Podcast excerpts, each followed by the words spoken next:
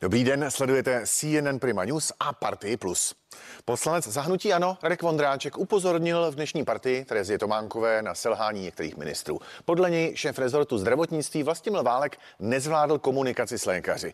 Ministr spravedlnosti Pavel Blažek z ODS si myslí, že nejistota mezi lidmi roste na celém západě, což se projevuje i společenskými protesty. Já si myslím, že celý západ prochází jakousi krizí, kterou bych nazval sociálně psychologickou, spočívající v tom, že v lidech roste celková nejistota. Například ta generální stávka, co teď byla, podle skupin, které se přidali, ona nebyla jak to u těch stát bývá, ryze ekonomického charakteru, ale přidávaly se skupiny, které prostě mají celkový pocit nejistoty do budoucna z toho, co je vlastně čeká. Tím nevinují z toho vládu, že samozřejmě vláda dělá určité kroky, které populární nejsou, ale ta krize je hlubší a strukturovanější. To znamená, žádná vláda dnes v Evropě v podstatě, jo, to nemá vůbec jednoduché, pojďte se na všechny státy kolem a popularita příliš veliká není. Pokud je o komunikaci vlády, tak i od řadových občanů, běžných občanů slychám kritiku na to, že jsou kroky, kterým neúplně rozumějí, to znamená, Možná to bude v nějakém jazyku, který používáme, který možná není úplně srozumitelný a podobně. Já si teda vedu seznam, já jsem měl svoje favority, kdo je teda nejhorší minister, ale to vedení v tom peletonu se neustále střídá, ale vy vidíte, jak se k nám chová pan ministr Sikela a jaké jsou ty výsledky. Teďka pan ministr Válek, nezlobte se, ale to zdravotnictví nezvládl léky, nezvládl tu komunikaci s těmi lékaři. Úplně na začátku jim vzali peníze vůbec, aby si vylepšili čísla. Teď tam ty peníze chybí, takže už protestují lékaři. Okažené hodiny jdou dvakrát za den dobře, i kalusek se někdy trefí. Politologové Lukáš Jelínek a Lukáš Valeš dnes přijali naše pozvání. Dobrý den, pánové, hezkou neděli. Hezkou neděli. Slyšeli jsme reakci na aktuální průzkumy preferencí z posledního týdne. Z nich jasně vyplývá, že hnutí ANO se nadále suverénně těší největší podpoře veřejnosti. A tak se ptám, zajímá mě váš názor v této věci. Má ještě vláda šanci tento trend do dalších sněmovních voleb otočit, zvrátit a získat potřebné plusové body? Lukáš Valeš, prosím. Hm. To je otázka, respektive odpověď skoro za milion. Já bych řekl, že ne. Eh, lede, že by tato vláda v tomto personálním složení jako celek naprosto skončila a třeba po krajských volbách se vytvořila nová vláda se stejným politickým, ale zcela jiným personálním složením, třeba vedená Martinem Kubou. Ale u této vlády už máme téměř 100% jistotu, že o moc lepší to rozhodně nebude. Stejná otázka pro Lukáše Jelínka. Zajímá mě i váš odhad nebo názor na tuto věc. Zkrátka, jaké šance si myslíte, že má vláda do budoucna? Tak vzhledem k tomu, že vláda se nedokázala poučit ze svých předchozích chyb a vrší další především, především v tom, jak se na lidi valí nejrůznější úsporná a reformní opatření, aniž by byla zasezená do nějakého širšího rámce a aniž bychom viděli nějaké světýlko na konci tunelu, tak si myslím, že ta pozice nebo popularita vlády ani těch vládních stran už se lepšit eh, nebude. Musel by se stát skutečně něco mimořádného, zázračného, v čem by vláda dokázala projevit svoji kompetenci, svoji erudici nebo svoji statečnost, ale zatím žádné takové téma nevidím a myslím si, že ta vládní politika vlastně jako, jako kdyby byla objednaná současnou opozicí, protože ta jediná eh, na těch vládních výsledcích může vydělat. Minister spravedlnosti, pan Blažek z ODS, před chvílí v naší partii připustil, že komunikace vlády, a ono se o tom mluví dlouhodobě, je prostě špatná. Zajímá mě, jestli sdílíte tento názor, případně jak moc je špatná a ještě to rozšířím, je to ten hlavní důvod eh, problémů neúspěchu ve průzkumech veřejného mínění, respektive volebních preferencí. Lukáš Jelínek může pokračovat. No, eh, já si myslím, že ta komunikace to je jenom úplně to poslední, to je ta třešinka na, na dortu. My všichni jsme posedlí tím, abychom kritizovali vládní komunikaci, ale měli bychom si položit otázku, jestli, vlá, jestli je tady vlastně co, co by se dalo vykomunikovat. Ehm, já to uvedu na konkrétním příkladu. Ehm, my víme od vlády, jak je potřeba snižovat rozpočtové deficity, přijímat konsolidační balíčky, úsporné rozpočty, jak se musíme smířit s cenami vyšší, s vyššími cenami elektřiny a nevím čeho všeho dalšího. A paralelně s tím e, nám premiér Fiala vypráví, jak je potřeba restartovat zemi, restartovat Česko. No, popravdě řečeno, kdyby vláda hned na počátku svého mandátu řekla, chceme Českou republiku, aby za 20, 30 nebo 50 let vypadala tak a tak a tak, aby byla konkurenceschopná. Proto potřebujeme investovat do těchto prioritních oblastí a budeme to dělat, ale protože je třeba zároveň eh, přijímat nějaká úsporná nebo brzdící opatření, tak se musíme spokojit s tím, že prostě v některých oblastech eh, se budou utahovat opasky, tak v takovém okamžiku by se dalo říct, že možná lidé by to vládní úsilí pochopili. A možná by potom se i lépe komunikovala ta jednotlivá opatření. Ale v okamžiku, eh, kdy ta vláda dělá často páté přes deváté velmi chaoticky, k některým opatřením se nechá dotlačit sociálními partnery, k některým opozicí, na některá přijde časem sama, ale všechno to působí strašně neuspořádaně, jako by to nebylo součástí nějakého většího celku, nějakého většího plánu. Tak eh, v takové situaci vlastně tu vládní politiku podle mě už nemůže zachránit ani se lepší komunikace. Pro Lukáše Valeše tu otázku obměním, ale podstata zůstává stejná. Je komunikace tím hlavním problémem současné vládní koalice? Myslím, že ne. Tady se úplně shodneme. Jestliže nemáte dobrý produkt, tak vám ani komunikace nebo marketing moc nepomůže. V tom je zakopaný pes. Pan Vystrčil, předseda Senátu za ODS, eh, dokonce jasně řekl v jednom eh, diskuzním pořadu, že cílem této vládní sestavy nebylo eh, provádět nějaké reformy, ale svrnout Andreje Babiše a další program už tato vláda neměla. A ten chamos, chaos, amatérismus, ale i mocenská arogance prostě z toho plynou. Tato vláda je to zklamání především pro její voliče i pro všechny ostatní, ale možná zejména pro její voliče.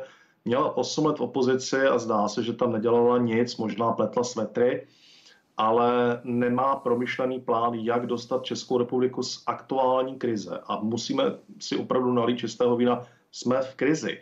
To není e, otázka názoru po koalice nebo opozice. Nám po třetí kvartál klesá HDP. V prvních dvou kvartálech to byl minus 0,4, teď je to minus 0,7, takže ten propad české ekonomiky se zrychluje. Čili my tady máme objektivní kritéria, že tato vláda je špatná vláda jsme jediný stát v Evropské unii, který nedosáhl před covidových čísel a jsme spolu s Německem jediný stát, jehož HDP prudce klesá. V tomhle chvíli by byl opravdu, myslím, jediná východisko, ale nevím, jestli je politicky průchozí, demise kabinetu, nastolení možná úřednické vlády, to předbíhám, ale prostě tato vláda je odborně nekompetentní k zvládání problému této společnosti. A ta komunikace, o které tady hovoříme, vys naprosto šílený výlet pana premiéra do Německa a, a jeho nápad s Nutelou jenom umocňují tu neschopnost, ten amatérismus a, a vytváří vlastně prostor pro lidovou tvořivost na sociálních sítích, kdy ta vláda už je nejenom nekompetentní, ale ještě, ještě směšná, včetně svého premiéra. Pojďme ještě k dalšímu průzkumu. Podle průzkumu agentury STEM hnutí SPD poskočilo na druhé místo a předčilo tak i ODS. Zajímá mě váš názor a odhad, jak pravděpodobné je, že takto bude vypadat třeba i výsledek dalších sněmovních voleb. Tedy, že hnutí ano, teoreticky první, SPD druhé, dál už nevím. Lukáš Valeš, prosím.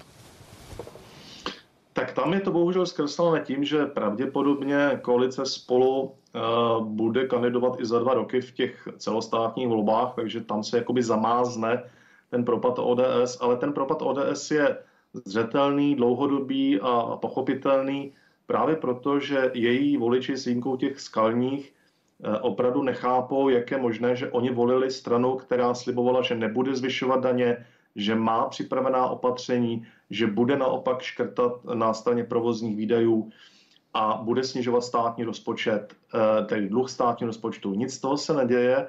Eh, místo toho české podniky a jejich majitele, kteří tuto vládu taky podporovali, budou mít nejdražší energie v rámci Evropské unie a eh, zdá se, že vládě to nijak nevadí. A říkám, nejhorší je prostě ten hospodářský pokles. Ten prostě dramaticky děsivý a opravdu myslím si, že ten letošní rok, přestože byl komplikovaný, tak byl selankou proti tomu, co nás příští rok čeká. Hmm. Ještě naběhne balíček a tak dále. Čili já se obávám, že ten propad ODS bude dál pokračovat. Víme, že ODS v jednu chvíli taky měl ve volbách jenom 7,7% a právě Petr Fiala byl ten rytíř, který vytáhl princeznu ODS zpátky ke zhruba 14%. A teď se zdá, že Petr Fiala se opět stane hrobařem ODS a sune k tomu eh, nejhoršímu výsledku v historii. Zajímá mě, co si myslí Lukáš Jelínek přesně v této věci. Je to možné, že to nakonec, alespoň tedy podle průzkumu agentury STEM, může při dalších příštích sněmovních volbách dopadnout tak, že hnutí ano skončí první, SPD bude druhé a tak dál a tak dál? Tak samozřejmě teoreticky se to, se to stát může, ale pokud můžu nabídnout vlastně zase nějaký další úhel pohledu, tak to podstatné je, že pokud eh, ty preference se potvrdí a volebním vítězem bude hnutí ANO a bude se vybírat eh, mezi mm, ODS a SPD s tím spolupracovat, tak eh, bude jasné, že tady toto budou ty tři nejsilnější družiny, mezi kterými se budou po volbách rozdávat karty. My vidíme ze strany SPD snahu prokázat svoji vládní kompetenci, eh, nabízí nám stále nové, nové experty, které nabírá zleva zprava, aby prostě ukázala, že není jenom eh, hnutím nebo stranou do opozičních hlavic. Zároveň ale víme, že Andrej Babiš o spolupráci s SPD nestojí především kvůli zahraničně politickému programu a jejímu pohledu na NATO, Evropskou unii nebo válku na Ukrajině. Pro hnutí ANO by bylo jednodušší spolupracovat s občanskými demokraty, také proto e, se snaží Andrej Babiš vysílat takové příznivé pozitivní signály k některým e, regionálním politikům nebo těm politikům ODS, kteří jsou dneska v té straně v menšině a zároveň se snaží svým programem a hlavně svojí rétorikou získávat eh, na svoji stranu sympatizanty SPD a radikální pravice. Takže tam bude hodně důležité eh, vidět, jak se rozloží ty hlasy pro opoziční strany v příštích volbách a také kterým směrem vlastně otočení toho koaličního potenciálu hnutí ANO bude úspěšnější. No a ještě jednu poznámku k tomu vlastně, o čem mluvil lehce kolega Valeš, zase trochu jiného úhlu pohledu pohledu mm, ODS a další středopravicové strany eh, samozřejmě mm, získávají především podporu od těch vyšších příjmových voličských skupin nebo od středních vrstev. Eh, myslím si, že hlasy podnikatelů nebo špičkových manažerů ODS ani koalici spolu nezachrání. Pro ně vždycky bylo podstatné uspět eh, v těch středních vrstvách příklad s učiteli a podobnými profesemi. A to se v poslední době eh, té současné vládní koalici nedaří. Vidíme, že ztratila výraznou podporu právě tady v těchto skupinách a možná není náhodou, že v těch posledních dnech slyšíme nebo zaznamenáváme jistou snahu, aby se vyřešila ta situace s protestujícími lékaři v nemocnicích, že by se snad mohly najít nějaké miliardy ještě dalším do regionálního školství. Zkrátka je vidět, že si i pravicová koalice uvědomuje, že o tento typ voličů přijít nesmí. Otázka je, jestli tady tuto snahu nezačala vyvíjet příliš pozdě. Pánové, to, co jste říkali, mě přivádí na myšlenku a otázku otázku a zajímá mě velmi vaše odpověď a budeme se bavit čistě teoreticky a o budoucnosti. Umíte si představit koalici Hnutí Ano a ODS? Lukáš Jelínek může pokračovat. No já už jsem vlastně naznačil, že pro mě je to jedna z možných cest, ke kterým může nakonec eh, ten volební výsledek nebo to rozdání těch volebních karet eh, dojít. Eh, jednak proto, že hnutí ANO se v té hodnotové rovině snaží prezentovat jako eh, národně konzervativní síla, což je mm, profil, který by nemusel být až tak vzdálený občanským demokratům a zvlášť třeba politikům typu Jana Zahradila nebo Alexandra Vondry. Eh, kromě toho už z těch předminulých voleb jsme víme nebo slyšeli jsme tenkrát od místo předsedy ODS Zbyňka Stanury, že hnutí ano vykradlo ekonomický program eh, ODS. Eh, v některých věcech se ta blízkost projevila i při hlasování v poslanecké sněmovně, například když se zrušila superhrubá mzda a udělal se velký hluboký zářez do veřejných financí tehdejšími daňovými změnami. Takže pochopitelně, že dneska ani ODS, ani hnutí ANO se nebudou k sobě navzájem hlásit, protože stojí na opačných stranách barikády. Ale myslím si, že volby tady toto můžou všechno změnit a ta varianta koaliční spolupráce nebo spolupráce na nějaké společně vymyšlené vládě je podle mě docela reálná. Velmi mě zajímá, co si myslí Lukáš Valeš o této situaci a věci, takže čistě teoreticky umíte si představit do budoucna koalici Hnutí Ano a ODS? Já už si v české politice dokážu představit úplně všechno. A, ale k té vaší otázce, samozřejmě ta koalice už eh, byla diskutovaná před volbami v roce 2021, kdy shodou okolností jedním z potenciálních eh, eh, kandidátů na premiéra, který by překlenul ty rozpory mezi ODS a právě hnutím ANO, byl pan Ivo Vondrák, který nakonec z ANO odešel a teď hlasuje se současnou vládní koalicí. Takže ano, možnost tu je, zvlášť když by zvítězilo to pragmatické křídlo v ODS, které dneska symbolizuje Martin Kuba a víme, že i třeba v době covidu právě hejtmani za ODS dokázali s vládou najít společnou řeč, třeba by vyhlášení mimořádného stavu, na rozdíl od vedení ODS, které to zásadně odmítalo. Takže možnost tu je, samozřejmě z politologického hlediska by to nebylo úplně čisté, zase bychom asi slyšeli něco o podvodech na voličích, bylo by to trošku něco jako opoziční smlouva, ještě možná o řád výš, takže z ideologického pohledu by ta spolupráce s SPD byla rozumnější, nemusí to být koalice, ale může to být třeba menšinová vláda s podporou SPD, ale tam taky uvidíme, kam se pohne. Tady opravdu česká politika začíná připomínat trošku Kocolkov, protože eh, nejnověji SPD zveřejnila jméno svého lídra do evropských voleb a tím není nikdo jiný než Petr Mach, který byl eh, europoslancem za ODS a, a později teda předsedal Svobodných, čili strana, kterou volí především levicoví nebo nespokojení lidé s tímto systémem, lidé v exekucích a tak dále, tak najednou vlastně přesedá na Eh, velmi silně liberálně tržně orientované lidi. Eh, uvidíme, jestli je to jenom marketing před evropskými volbami, nebo jestli je v tom nějaký hlubší trend SPD, ale každopádně, jestliže Petr Mach kandiduje za SPD, tak si dokážu představit úplně všechno. Eh, ODS tvoří nemalou část straníků v ANO a teď to vypadá, že i v SPD, takže možná je opravdu úplně všechno. Pánové, zatím díky. Pojďme na další téma té dnešní debaty. Premiér Petr Fiala lékařům slíbil skoro 10 miliard na navýšení platu. Podle bývalého ministra financí Miroslava Kalouska 109 ale tento závazek nemůže vláda splnit. Důležité je věcné řešení toho problému. A asi je dobře si uvědomit, že ty peníze, o kterých se mluví, nejsou peníze ze státního rozpočtu, to jsou peníze zdravotních pojišťoven, to nejsou peníze vlády. Byť samozřejmě jsou to veřejné rozpočty. A ty, za ty peníze si pojišťovny pro své pojištěnce kupují služby. Oni neplatí platy lékařů. Oni si od zdravotnických zařízení kupují služby. A většina těch zařízení není státních. Eh, jsou soukromá, jsou obecní, jsou krajská.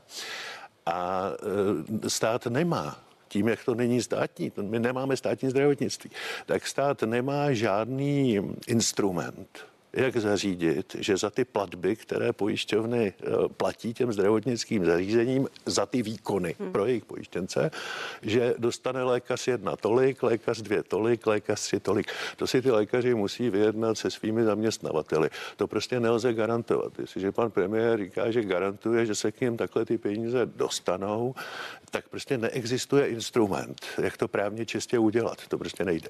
A vy to kritizujete od začátku, tu dohodu jste velmi ostrý. A zatím na to nikdo z vlády nereagoval. Ani Stop 09 je ticho popěšně. Lékaři říkají, že vyčkávají, nemocnice bude v omezeném režimu. Co nás čeká? No já pevně doufám, že zvítězí nějaké racionálno, protože řešení se najít musí.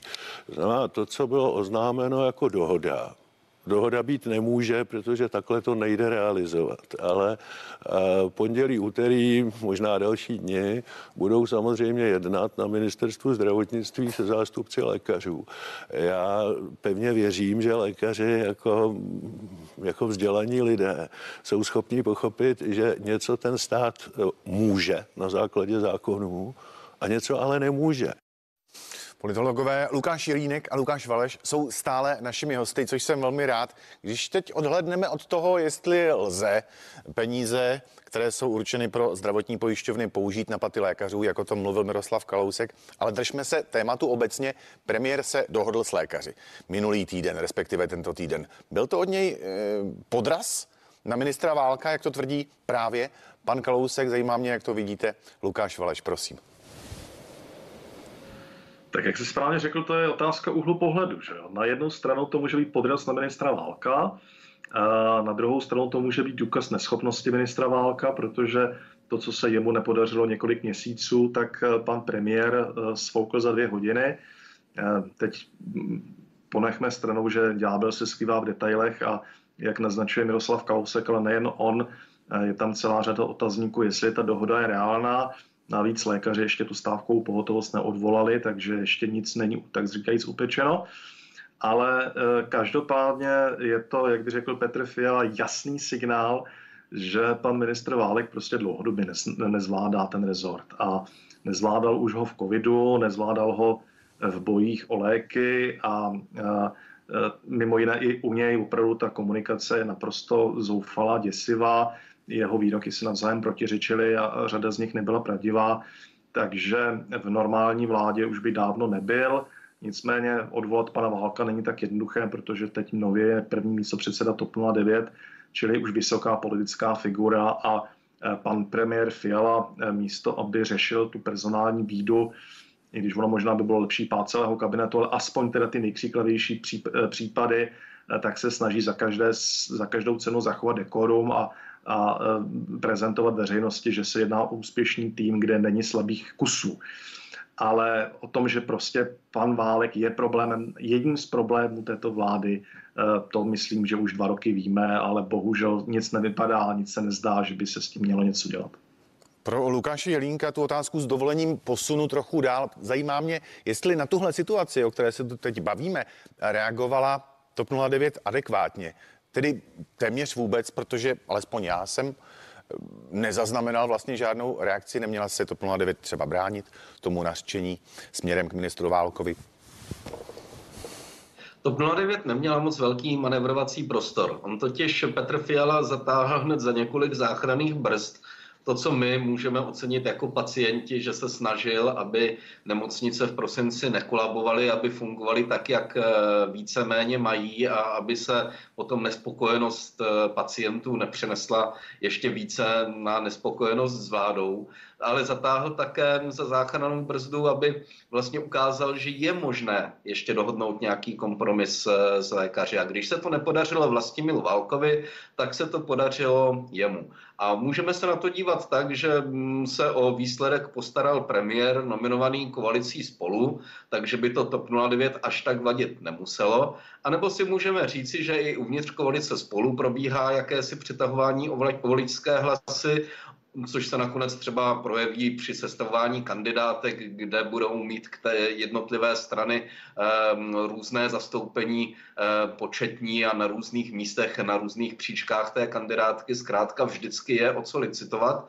A v takové souvislosti samozřejmě Petr Fiala, TOP 09 a ministra Válka zahanbil. Jenže jakou má TOP 09 manévrovací možnost v tuto chvíli? Kdyby se začala stěžovat, kdyby začala rozehrávat vnitrokoaliční konflikt, tak to pochopitelně nepomůže v koalici, nepomůže to vládě, nepomůže to pozici nebo pověsti TOP 09 u partnerů v rámci koalice spolu. Proto také oficiálně vedení té strany mlčí a jediné zlobivé dítě, které je schopné říct, že král je nahý, je pochopitelně Miroslav Kalousek.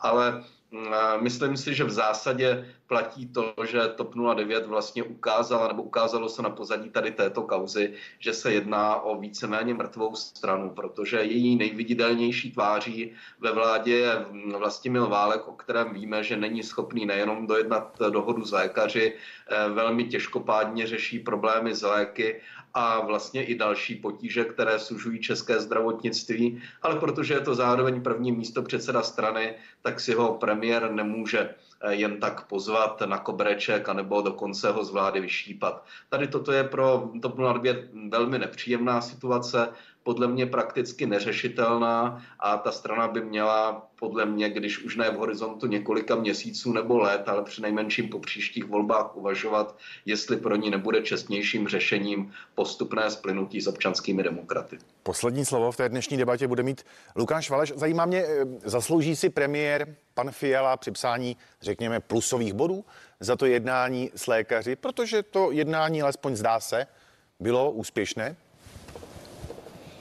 No, já bych ještě nebyl tak optimistický. Já, všichni spolehají na nějakou racionalitu, samozřejmě doufíme v ní, ale eh, ty, ta reakce lékařů, ale i lidí, kteří k tomu skutečně rozumí, pan Kalousek tady hovořil mimo jiné jako eh, člen, eh, myslím, dozorčí rady VZP, tak prostě ty sliby premiéra jsou trošku nereálné. Jo, já říkám, budeme všichni rádi, že to dobře dopadne, že, protože jde o zdraví, dokonce v některých případech i o život ale uvidíme.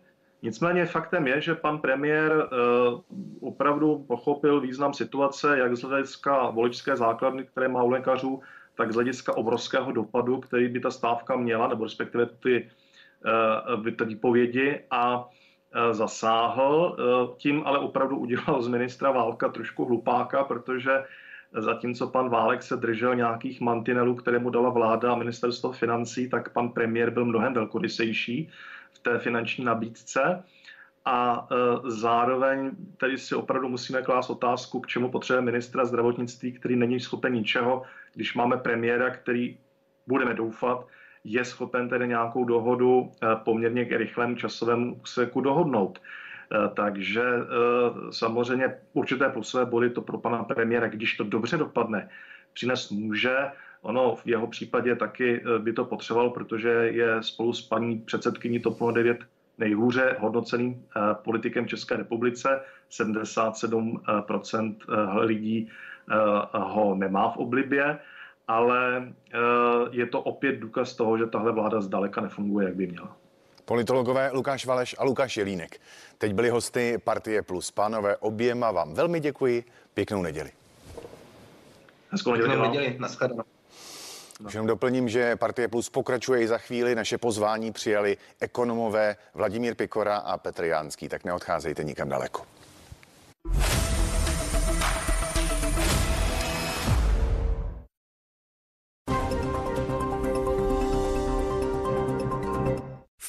Právě probíhá týden plný slev, díky kterému nakoupíte vánoční dárky za super ceny. Navštivte jednu z našich prodejen po celé České republice nebo e-shop planeo.cz. Planeo. S úsměvem pro všechny.